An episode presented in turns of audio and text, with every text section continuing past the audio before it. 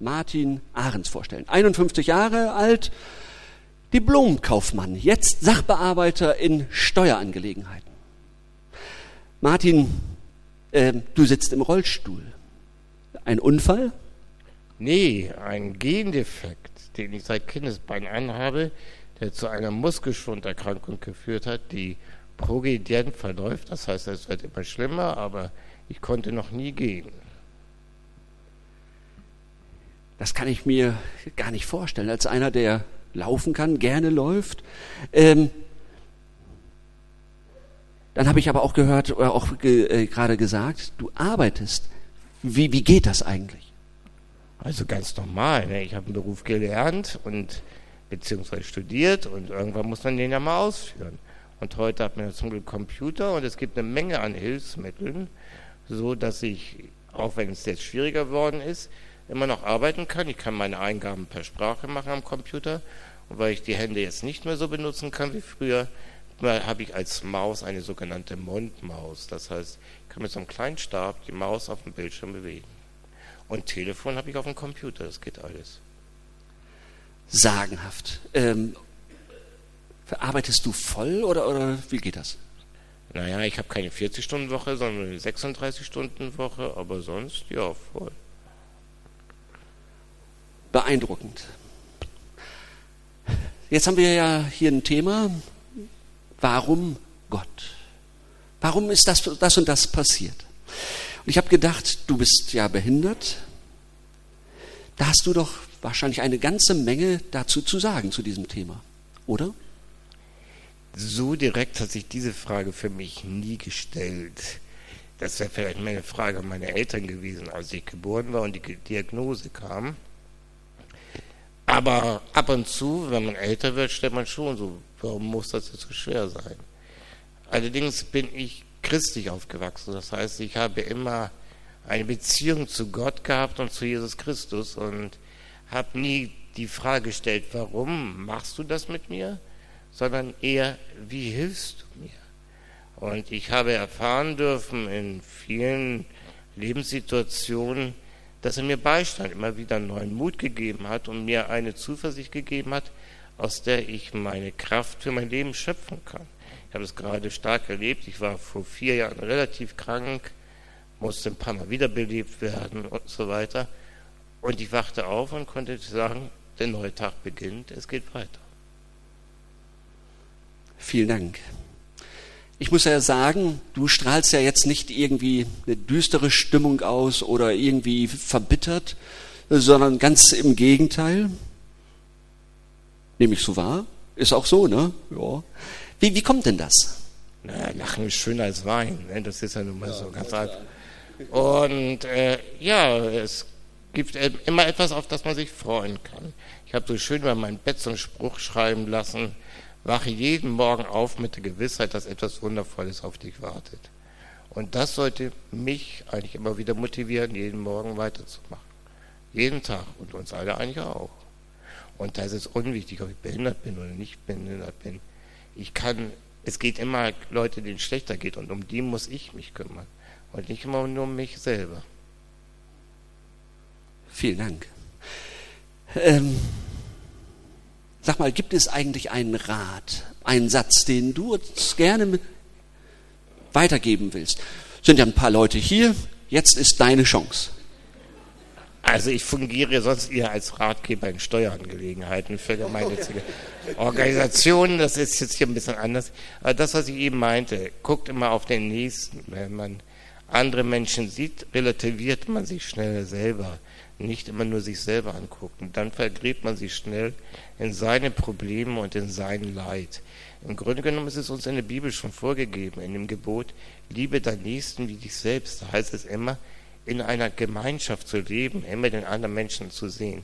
Und wenn ich dem einen Menschen helfen kann, auch durch Wertschätzung, wie ich es durch Jesus Christus auch erlebt habe, dann erhalte ich das auch zurück. Dann ist mir geholfen, dem anderen geholfen und es geht uns allen besser. Martin, vielen Dank. Dein einer Satz war ganz schön lang.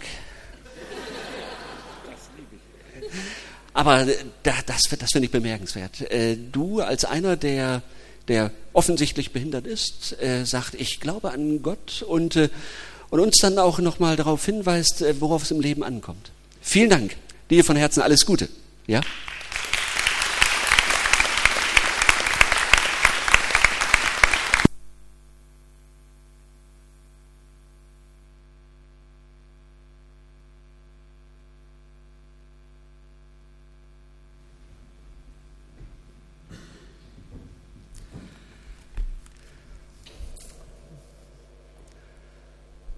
Warum Gott?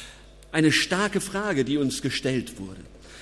Und Martin hatte, hat diese Frage ja, offensichtlich ja nicht. Interessant finde ich das, spannend. Dass meistens die, die betroffen sind, diese Frage nicht so umtreibt, sondern eher die Angehörigen, die, die beteiligt sind. Martin hat diese Frage nicht in, in Bezug auf seine Person, auf seine Behinderung, auf sich selbst. Bei der Umfrage hier äh, auf dem Marktplatz in Barmstedt kam die Frage gleich zweimal. Es ging um Krankheit.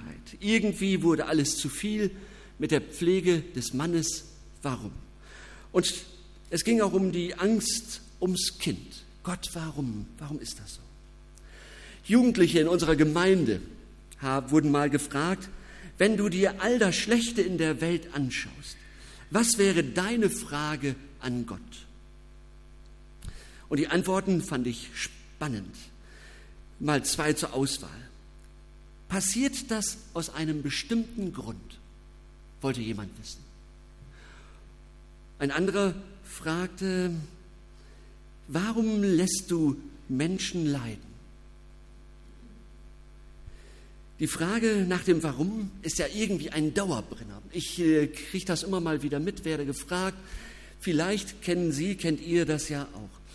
Und ich erlebe das manchmal, dass diese Frage auch sehr schnell und kurz beantwortet wird. Nämlich da gehen Leute ran und sagen dann eher pädagogisch, du musst nicht Ursachen suchen, frage, wozu ist es gut? Wozu nützt dir dein Leiden? Und ich möchte davor warnen, äh, diese Antwort zu geben. Wenn das ein, einer, der krank ist, selbst fragt, dann ist das völlig okay. Ja? Ist das völlig okay aber doch bitte nicht als Nichtbetroffener einem Kranken noch diese äh, Bürde aufladen, dass er sich jetzt noch um die nächste Frage kümmern muss, dann noch um das Wozu äh, und dann äh, auch keine Antwort bekommen. Dadurch wird die Not ja sogar noch größer. Also, man kann das pädagogisch irgendwie dann auch äh, versuchen, klappt nicht. Andere sagen, da muss man philosophisch ran. Und zwar mit klarem Verstand und einmal durchdenken und dann haben wir. Und man fragt zum Beispiel, ob die Frage, warum Gott, nicht eine Anmaßung des Menschen ist. Nämlich, wenn Gott Gott ist, dann kann er doch alles machen, was er will. Ja? Also klar, haben wir die Frage eben auch schon mal abgehandelt. Und ich muss sagen, wenn es um diese Frage geht, dann habe ich mehr Fragen als Antworten. Ich gebe es einfach zu. Wenn ich Leid unmittelbar erlebe, also der Betroffene mir gegenübersteht und ich mich nicht äh, verkriechen kann, hin, kann hinter schlauen Sätzen, wenn die schlimme Krankheit, der schlimme Vulkanausbruch und der, das schlimme Erdbeben passiert ist und mich sprachlos machen. Mit gerade 32 Jahren erkrankte Maximilian Dorner an Multiple Sklerose. Er ist Schriftsteller und er hat ein Tagebuch seiner Erkrankung geschrieben. Das Buch heißt Mein Dämon ist ein Stubenhocker. Mein Dämon ist ein Stubenhocker. Ein weiteres Buch von ihm lautet Mein Schutzengel ist ein Anfänger. Man merkt, er nimmt das Ganze auch ein bisschen mit Humor und nimmt das Schwere raus und äh, ganz, ganz besonders zu lesen sind diese Bücher. Und damit kommen wir von einer äußeren zur inneren Seite des Themas. Wie ist das wirklich, wenn ich krank werde? Nicht nur ein bisschen, sondern tatsächlich schlimm. Oder ein Verwandter oder ein Freund von mir. Was empfinden Menschen in solchen Lebenslagen in Barmstedt und auf der ganzen Welt? Da ist ja nicht nur diese schlimme körperliche Seite, da ist auch die Isolation auch der Rückzug von Leuten, als wäre man plötzlich ansteckend. Oder die Tröstungen, die man manchmal auch erleiden muss. Denn es gibt Leute, die können äh, mit einer Tröstung irgendwie alles kaputt machen. Ja, um kein falsches Bild hier aufkommen zu lassen. Manche Menschen entwickeln ja ungeheure Kräfte und einen sagenhaften Mut in ihrem Leid, in ihrer Krankheit. Und ich bewundere das, wie Menschen alle Kraft zusammennehmen und sie plötzlich über sich hinauswachsen. Und doch kommt irgendwann auch diese Frage, wo ist der Freund? Wo ist die Hoffnung? Woher kommt eigentlich die Kraft, um das alles zu bewältigen? Und Maximilian Dorner äh, brachte seine Empfindungen auf zwei Begriffe. Einmal sagt er, die Krankheit ist eine Zumutung und nachher sagt er, die Krankheit ist eine Frechheit. Ist eine Frechheit. Dahinter steckt ja die Meinung, man hätte Anspruch auf Unversehrtheit, Anspruch auf ein gesundes Leben. Und wenn wir nach Gott fragen, dann fragen wir auch nach dem Zuständigen für ein gesundes Leben. Also nicht so sehr, wenn, wenn es uns gut geht, denn das steht uns ja zu, sondern aber wenn es äh, uns schlecht geht, dann wird danach gefragt. Und ich finde das spannend, wenn nach irgendwelchen Unglücken, Zugunglück, was auch immer, plötzlich dann die Trauergottesdienste voll sind. Da sind alle da, alle beten mit, alle bringen eine Kerze nach vorne. Ich glaube, das hängt damit zusammen, weil Menschen eine Ahnung haben, wohin sie in dieser Situation mit ihrem Schmerz gehen können. Da kommen plötzlich die größten Atheisten und wissen, wohin mit ihrer Frage. Selbst Leute, die mit Gott nichts anfangen können, fragen so. Sie fragen, wieso Gott das zulässt. Und damit sagen sie, der ist doch zuständig für mich. Und ich muss ihm doch irgendwas wert sein. Zumindest eine Antwort. Sie fragen dann verzagt oder wütend. Und die Logik hinter dem Ganzen lautet ja, entweder gibt es ihn, dann ist Gott bitterböse, weil er das alles zulässt, was er doch verhindern könnte.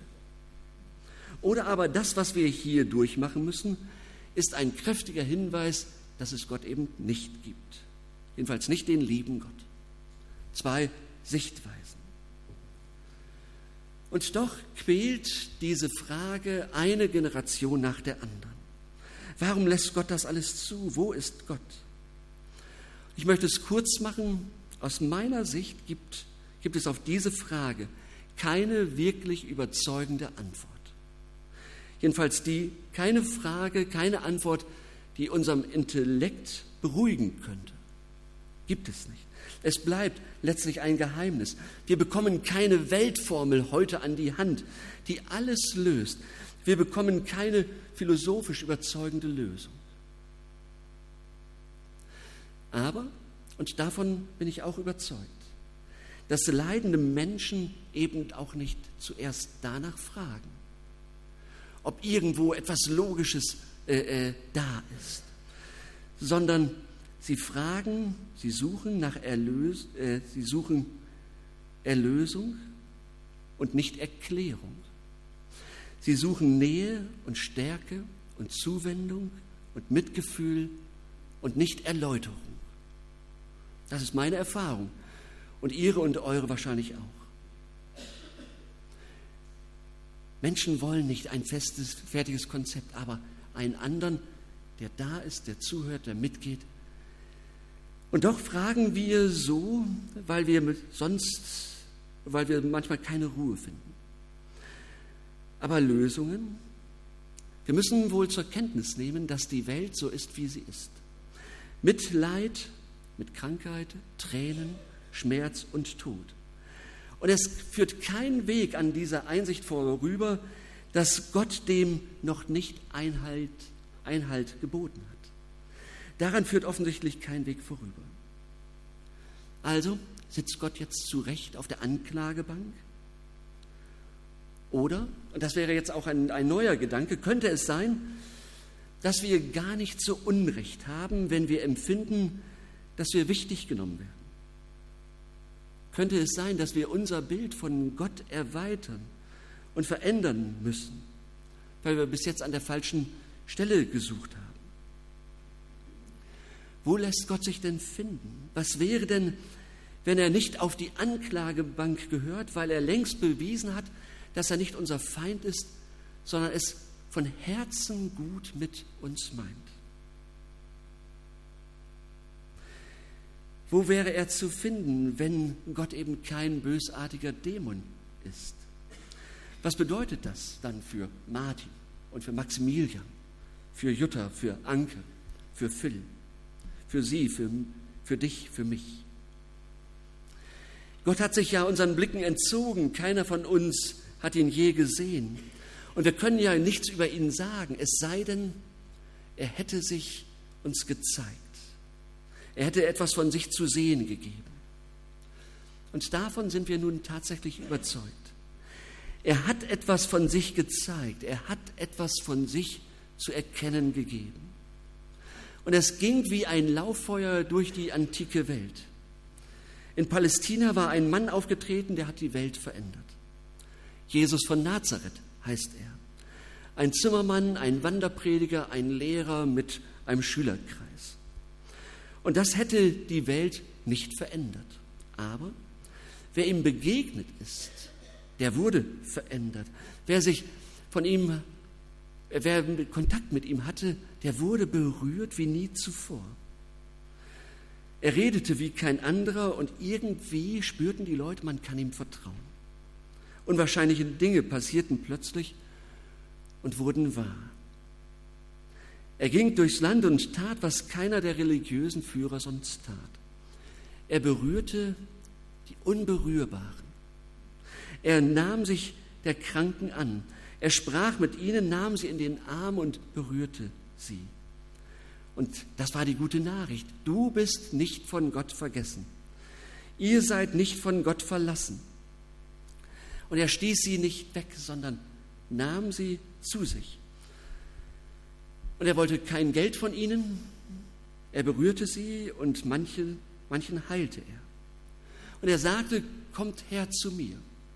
Kommt her zu mir alle, die ihr mühselig und beladen seid, ich will euch erquicken. Krankheit hat nicht das letzte Wort in deinem Leben. Gott hat kein böses Vergnügen an eurem Leid.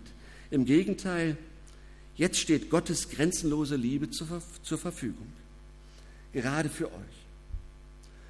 Und dann kamen die Leute, dann kamen die Menschen mit ihren Gebrechen, mit ihren Krankheiten.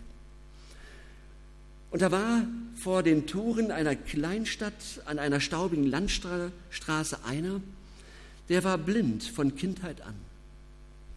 Bartimäus.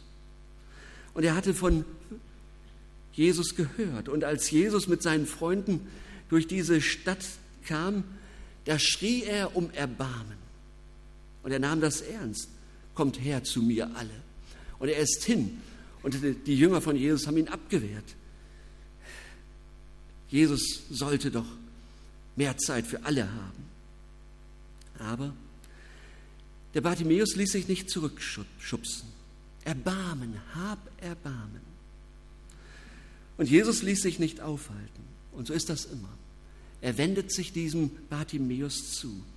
Wenn einer den Kontakt zu Jesus sucht, dann lässt er alle stehen und liegen. Was willst du? fragt er den Blinden. Sehen möchte ich, sagt er, sehen den Sonnenaufgang, die Blumen und meine alte Mutter. Herr, sehen möchte ich. Und Jesus berührt ihn. Wie lange hatte ihn, den schmutzigen Bettler, keiner mehr berührt? Und jetzt kann er sehen, endlich wieder sehen. Wer ist eigentlich bei Gott so besonders angesehen? Sind es die Reichen, die Starken, die Fitten, die... Ja? Nein. Er ruft, die müde sind, die schwere Lasten zu tragen haben. Kommt her, für euch bin ich da, für euch mit der chronischen Krankheit und dem schwachen Herzen, für die, bei denen das Geld nie reicht, bei denen, die nicht mehr arbeiten können, bei denen, die der Tumor zerfrisst. Für die, deren Leben sich allmählich im Nebel verliert. für euch, gerade für euch. Kommt her, sagt Jesus. Bei mir sollt ihr es erfahren, was immer auch passiert, was immer auch geschieht. Ich trage dich. Und nun wäre das Ganze ja ziemlich frommes Gerede, wenn es nicht klarer übersetzt werden könnte. Was also habe ich mit meiner Krankheit zu erwarten, wenn ich mich auf Jesus einlasse? Wenn ich Gott nicht auf die Anklagebank setze, sondern es einen Moment für möglich halte, dass er nicht gegen mich ist, sondern mich wirklich wichtig nimmt, dass er für mich da ist.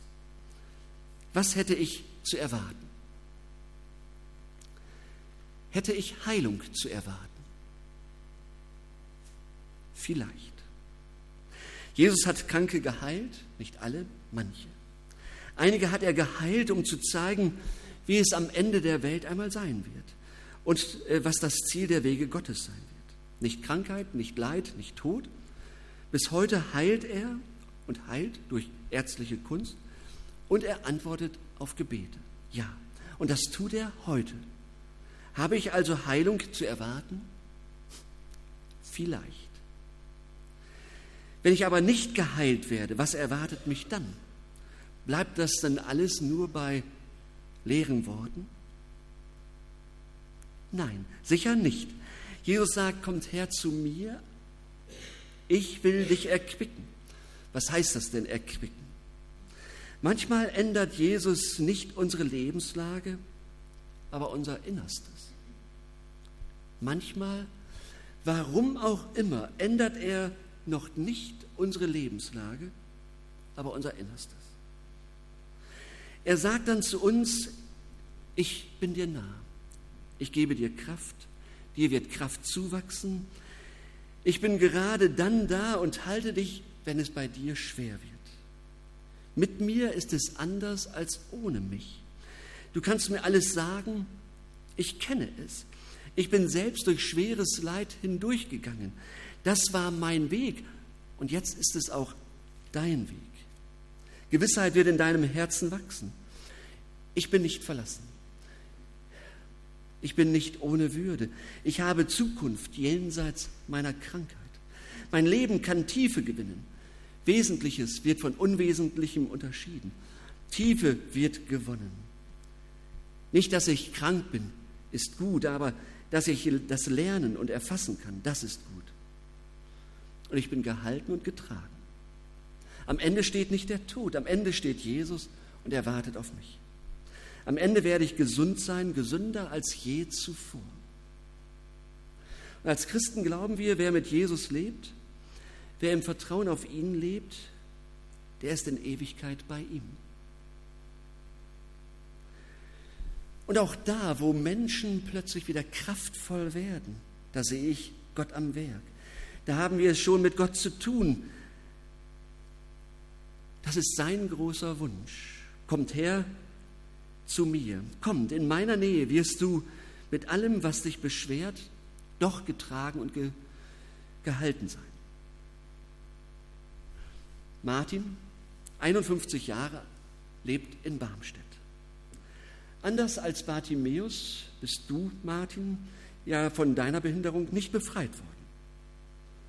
Und doch strahlt Martin, tja, eine große Portion Zuversicht aus. Haben wir gerade erlebt. Große Zuversicht. Er ist aktiv in seiner Freizeit und hat mehr von der Welt gesehen als ich. Dafür kenne ich fast alle Straßen auf Föhr. Okay. Ja. Du hast mir ja erzählt, vorher erzählt, wo du überall schon warst. Ja, Super. Aber was ist eigentlich das Geheimnis? Vielleicht auch Martins Geheimnis. Das Geheimnis ist, du hast zum Glauben gefunden.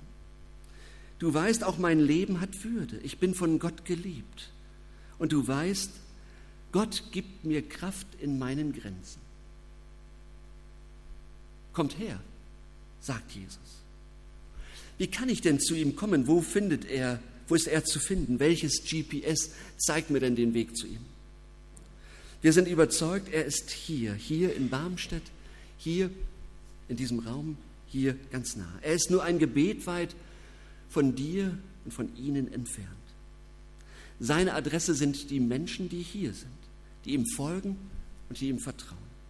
Und die wissen, wir dürfen über jede Situation auch klagen. Ganz bestimmt auch klagen. Aber wir bleiben beim Klagen nicht stehen, sondern bringen diese Klage zu Gott und werden selbst aktiv. Wir stellen uns selbst zur Verfügung und halten den Schmerz der Krankheit bei anderen mit aus. Wir laufen nicht weg, sondern wir sehen hin. Und in dem Augenblick machen wir das, was Jesus uns aufgetragen ist. An Jesu Stelle sind wir dann diejenigen, die den Schmerz mit aushalten, die helfen und trösten, weil keine frommen Sprüche mehr helfen oder klugen Sprüche mehr helfen. So ist Gott durch seine Menschen hier, hier in diesem Haus. Er ist ebenso bei euch zu Hause, in den langen und den dunklen Nächten, im Altenheim und auf der Intensivstation, im Krankenhaus. Immer ist Gott nur ein Gebet weit entfernt, immer in Rufnähe. Manchmal weiß man ja nicht so genau, wie man sich an Gott wenden soll. Dann besteht das Angebot, sprechen Sie Leute hier aus der Gemeinde an. Da hören wir gleich noch was dazu. Manche benötigen einen Zuspruch, ein Gebet, einen Trost. Auch dann sprechen Sie uns an. Und denken Sie vielleicht eine Minute nochmal nach über das Gehörte oder über diesen jetzt eingeblendeten Spruch. Amen.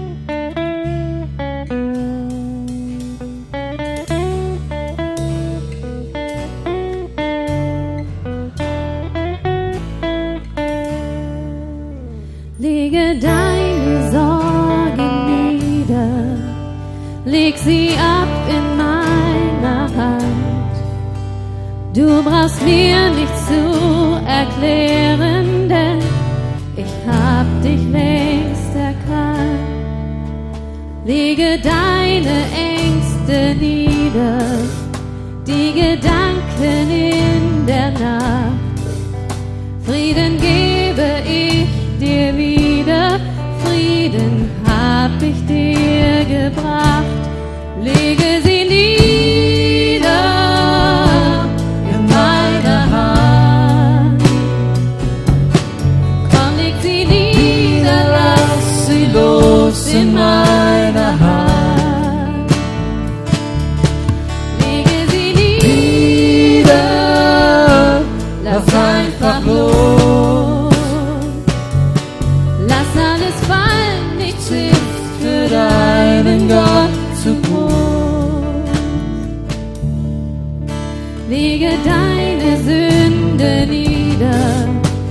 sie mir mit deiner Scham.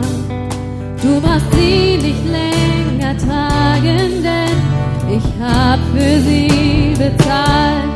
Lege sie nieder in Hand.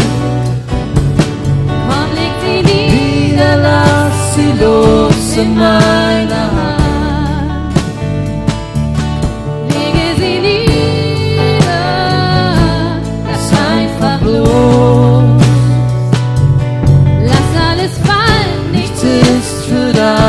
Gott zu groß. Lege deine Zweifel nieder, dafür bin ich viel zu groß. Hoffnung gebe ich dir wieder, lass die Zweifel einfach los. Lege sie